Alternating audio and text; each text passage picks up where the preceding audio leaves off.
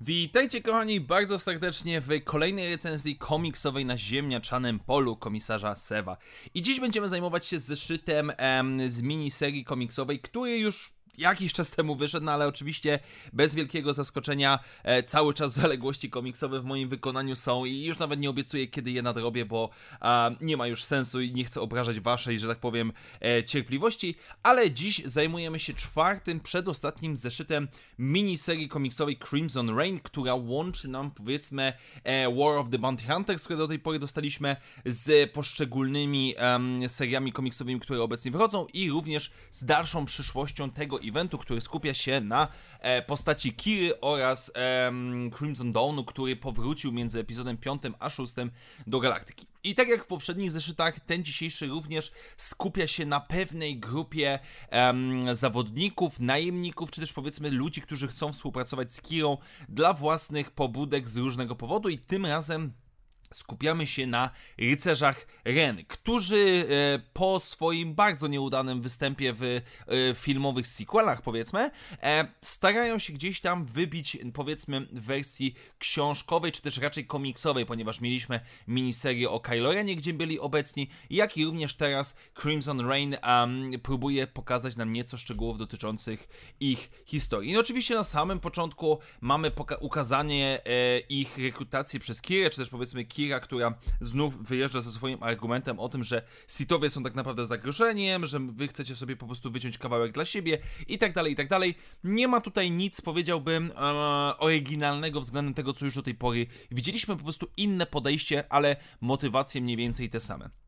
No i później dowiadujemy się, iż nasza ekipa otrzymuje zadanie wdarcia się do zamku Vadera na Mustafar i może powiedzmy skraść sobie z niego, co im się podoba, jakikolwiek artefakt będzie im się chciało zabrać ze sobą, mogą wziąć, pod warunkiem że zdobędą dla Kiry klucz. Klucz, który nie wiadomo, um, nie wiadomo co otwiera, a, który wygląda na starożytny artefakt i tak dalej, tak dalej, gdzie y, jest tylko powiedziane, że Palpatine i Vader nie wiedzą, gdzie jest zamek, a Kira wie. Więc tutaj oczywiście nie, będziemy musieli zobaczyć w przyszłości, co będzie się działo. Potem cała reszta zeszytu tak naprawdę to jest ukazywanie um, działań rycerzy Ren, którzy przekradają się przez świątynię. Mamy drobny e, moment spotkania z Lordem Mominem i i z miejscem, gdzie Vader próbował dostać się um, do alternatywnego świata, żeby uratować swoją ukochaną.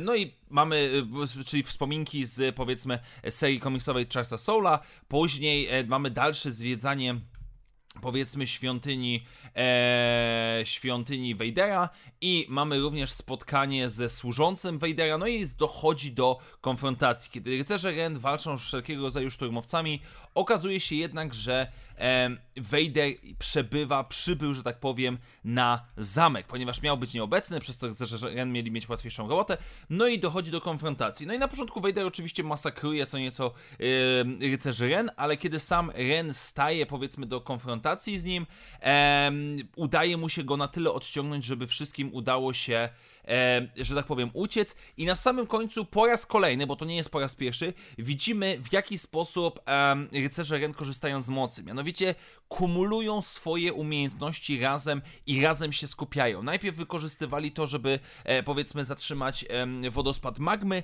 teraz tutaj robią to, żeby odciągnąć uwagę Vadera i przyciągnąć e, klucz, który udało im się wykraść z powrotem. Na samym końcu odjeżdżają w stronę swojego statku. E, I, post, I udają się do Kiry, żeby przekazać zdobyty klucz. Jednocześnie, co warto zaznaczyć, nie udało im się zdobyć żadnego artefaktu i jedynie stracili trzech towarzyszy, no ale zawsze coś. Natomiast jednocześnie Darth Vader dowiaduje się, kim oni są. Poznaje nazwę czy tytuł em, tej grupy The Knights of Ren, więc też zobaczymy, w którą stronę pójdzie ten wątek. E, I generalnie rzecz ujmując, e, pierwsza Pierwszy podstawowy problem jest taki, że no niestety Crimson Rain um, ciężko, żeby nas obchodził z tego względu, że jest rozbity mocno w czasie. Zeszyty dostajemy mniej więcej co 3 czy nawet 4 tygodnie, przez co nie jest to aż tak powiedzmy ciągiem e, zaprezentowane, co mogłoby bardziej powiedzmy wciągnąć nas w to wszystko. Oczywiście poszczególne historie poszczególnych bohaterów, grup mogą być w porządku, ale to rozbicie za bardzo, za bardzo powiedzmy nie, nie służy absolutnie w jakiemuś tam imersji czy wciągnięciu się w to wszystko.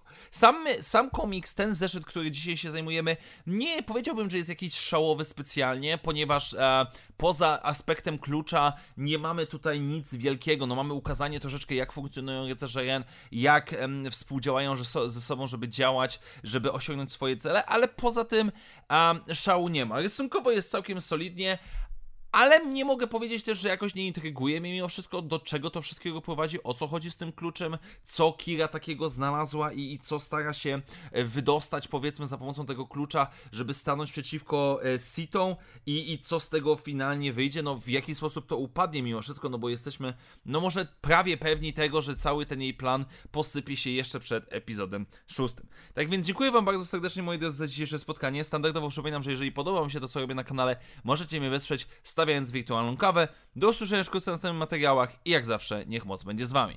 Na razie, cześć!